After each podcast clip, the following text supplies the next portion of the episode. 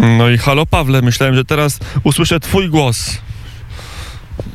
Tak, usłyszysz mój głos. Dzień dobry, dzień dobry Państwu. Jesteśmy razem z Dmytrem Antoniukiem. Tak jak powiedziałeś, poruszamy się tymi szlakami roku 1920, pamięć w czasach zarazy.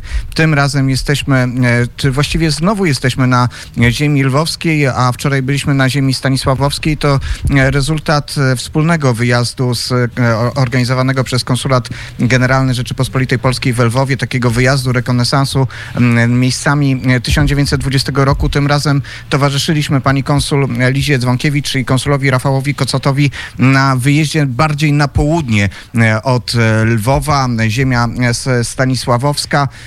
Odwiedziliśmy kilka miejsc. Wczoraj byliśmy w Rochatynie, w Bursztynie, w Dytiatynie. Stamtąd nadawaliśmy dla państwa e, też korespondencję opowiadając o tym niezwykłym miejscu, o tym miejscu, które jest nazywane polskimi termopilami. Tam stoczony bój 16 września 1920 2020 roku bój, który zakończył się krwawo i tragicznie dla polskich żołnierzy, ale jednocześnie odegrał bardzo ważną rolę. Dlatego mówi się właśnie o kolejnym miejscu jako polskich e, e, termopilach. Wzgórze 385 e, bronione przez polskich żołnierzy do ostatniego żołnierza. Tak były krwawe te boje, że ostatnia faza walk nie jest znana, ponieważ niestety polscy żołnierze jej nie przetrwali, ale jednak taktycznie to było bardzo istotne miejsce, miejsce które doprowadziło e, ostatecznie do e, zwycięstwa, bo to już są boje z 16 września 1920 roku. Ale e, podróżowaliśmy też tymi miejscami, które są słaby, słabiej znane. Byliśmy w Haliczu, miejsce znane jako kolebka Rusi Halickiej, ale jest to też miejsce związane z bojami z 1920 roku. Tam są pochówki w dwóch miejscach i nie do końca pewne pochówki. Na pewno są pochowani tam żołnierze z 1920 roku. Zresztą udało się nam odnaleźć dowody. Jest co najmniej jeden krzyż z tabliczką imienną z 1920 roku, ale w drugim miejscu, które jest wskazywane przez e, badaczy jako e, miejsce pochówków, takich bezpośrednich dowodów e, nie ma. A wieczorem, wczoraj dotarliśmy do Stanisławowa. To miejsce, które odgrywa przecież wielką rolę mm, w historii Rzeczypospolitej. Miejsce niezwykłe i tak się złożyło, że nocowaliśmy w hotelu tym razem, ale w hotelu, który jest położony praktycznie na skraju starego e, cmentarza. Jak ten cmentarz teraz wygląda? Dmytro Antoniuk. E, no i właśnie ten cmentarz to jest e, centralny stary e, cmentarz Stanisławowa, który w czasach radzieckich był plądrowany i niszczony. Tam zachowały się pojedyncze groby, ale na ile nam wiadomo, tam też były po, pochówki z 1920 roku, więc to miejsce przy, co najmniej istnieje i tam jest dzisiejsza kaplica, nowa już.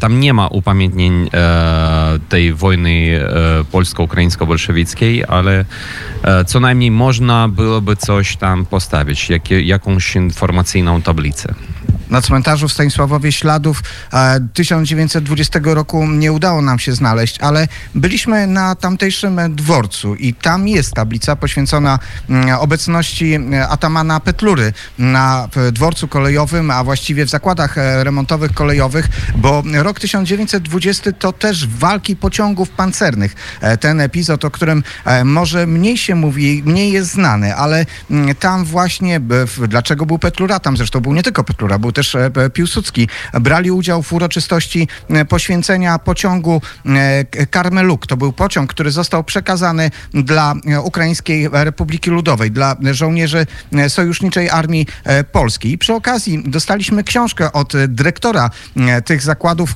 które tam są zlokalizowane, o pociągach pancernych i stamtąd poszliśmy tym tropem, bo przecież te bitwy pociągów pancernych, udział pociągów pancernych to bardzo ciekawy element 1920 roku. E, w, w, w sierpniu 20 roku polska armia dysponowała 12 pociągami pancernymi, ale dwa pociągi pancerne były też mm, w ukraińskiej, e, w Armii Ukraińskiej Republiki Ludowej. Zresztą we wrześniu dołączył do nich trzeci pociąg. No łatwo, warto może wspomnieć nazwy. Karmeluk, Zaporożec e, i to właśnie Zaporożec to był ten trzeci pociąg, który już mm, dołączył do armii, chociaż nie, Czarnomorec, przepraszam. Prowadzam Państwa w błąd. Na początku był Zaporożec, a później Później był jeszcze Czarnomorec, trzeci pociąg, który walczył e, w, jako e, pociąg ukraińskich e, wojsk na południu, właśnie w tych miejscach, gdzie wczoraj byliśmy. A kolejne miejsca, które odwiedziliśmy, znowu Dmytro Antoniuk.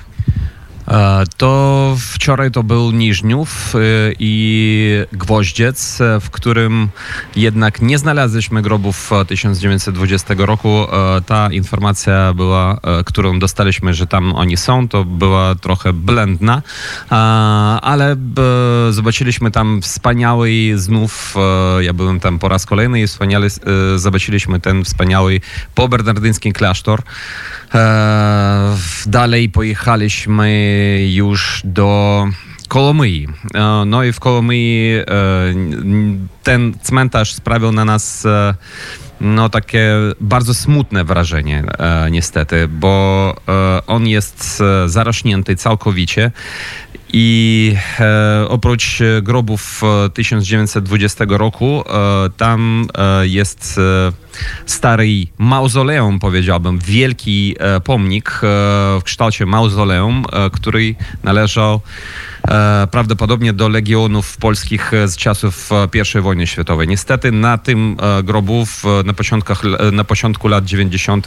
miejscowi Ukraińcy zawiesili tabliczki e, ukraińskich e, żołnierzy. I to dla mnie, jak dla Ukraińca, jest po prostu straszna hańba i ja myślę, że 100% napiszę o tym e, e, do mediów ukraińskich, po ukraińsku oczywiście i e, żeby no, jakoś tą sytuację e, wyprawić. E, albo, no, ale wątpię się, niestety. Przykry widok w Kołomyi na cmentarzu. Rzeczywiście e, piękny memoriał poświęcony legionom e, z tabliczkami, z ukraińskimi nazwiskami, z ukraińskimi hasłami, co nie odpowiada w żaden sposób e, faktom, historii, no i celowi, dlaczego ten wielki pomnik został stworzony. I smutny ten cmentarz w Kołomyi, położony pośród bloków, zarośnięty, no można powiedzieć wprost, zaniedbany. To na pewno miejsce, które wymagałoby większej uwagi, większej pielęgnacji, zwłaszcza, że tam są groby wojskowe z i I wojny światowej i też e, tych e, polskich żołnierzy, którzy trafili do ukraińskiej niewoli w czasie wojny e, polsko-ukraińskiej i żołnierzy z 1920 roku. No niestety ten cmentarz nie wygląda tak, jakby się chciało, chociaż są też pozytywne elementy. W ostatnich czasach został odbudowany mur wokół cmentarza, co spowodowało przynajmniej, że nie przychodzą tam już, czy nie widać takich śladów spotkań, tak to nazwijmy, które wcześniej się e, odby, tam odbywały. A dzisiaj, dzisiaj jesteśmy już e, w Lwowie, musimy podsumować e, te dni naszego, e, naszych e, wyjazdów, E, musimy opracować e, dokumentację e, i tym dzisiaj z Dmytrem w Lwowie będziemy się zajmować i oczywiście przygotowujemy program wschodni, który już jutro na antenie Radia Wnet o godzinie 10. No i na który możemy e, z czystym sumieniem zaprosić e, Dymitro Antoniuk, Paweł Bobołowicz podróżują śladem walk wojny 1920 roku, wojny polsko-bolszewickiej na terytorium Ukrainy. Pawle, Dymitro, dziękuję wam bardzo i do usłyszenia. Na pewno my jako radiosłuchacze, a wy jako prowadzący usłyszymy się w programie wschodnim już w tą sobotę, czyli jutro, a my wracamy do Kraśnika najpierw muzycznie, zanim rozmową do Kraśnika wrócimy. Zespół e, Pawkin. Zaufaj mi jeszcze raz, zespół Pawkin to zespół Kraśnika oczywiście.